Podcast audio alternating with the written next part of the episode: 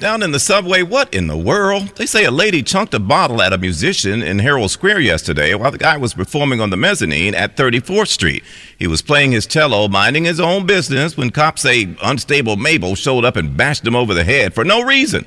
Took off running towards Broadway between West 34th and 35th. A lady with a light complexion, about 5'3, they say. Last seen wearing a brown fur coat, a black winter hat, a burgundy scarf, and a multicolored bag across her body. There's a picture of her on our website, by the way. Just a random act of violence. Poor guy got a pretty bad gash on his head, but he's expected to recover. If you know anything about this, they want you to call Crime Stoppers at 800 577 TIPS. We get it. Attention spans just aren't what they used to be heads in social media and eyes on Netflix. But what do people do with their ears? Well, for one, they're listening to audio. Americans spend 4.4 hours with audio every day. Oh, and you want the proof?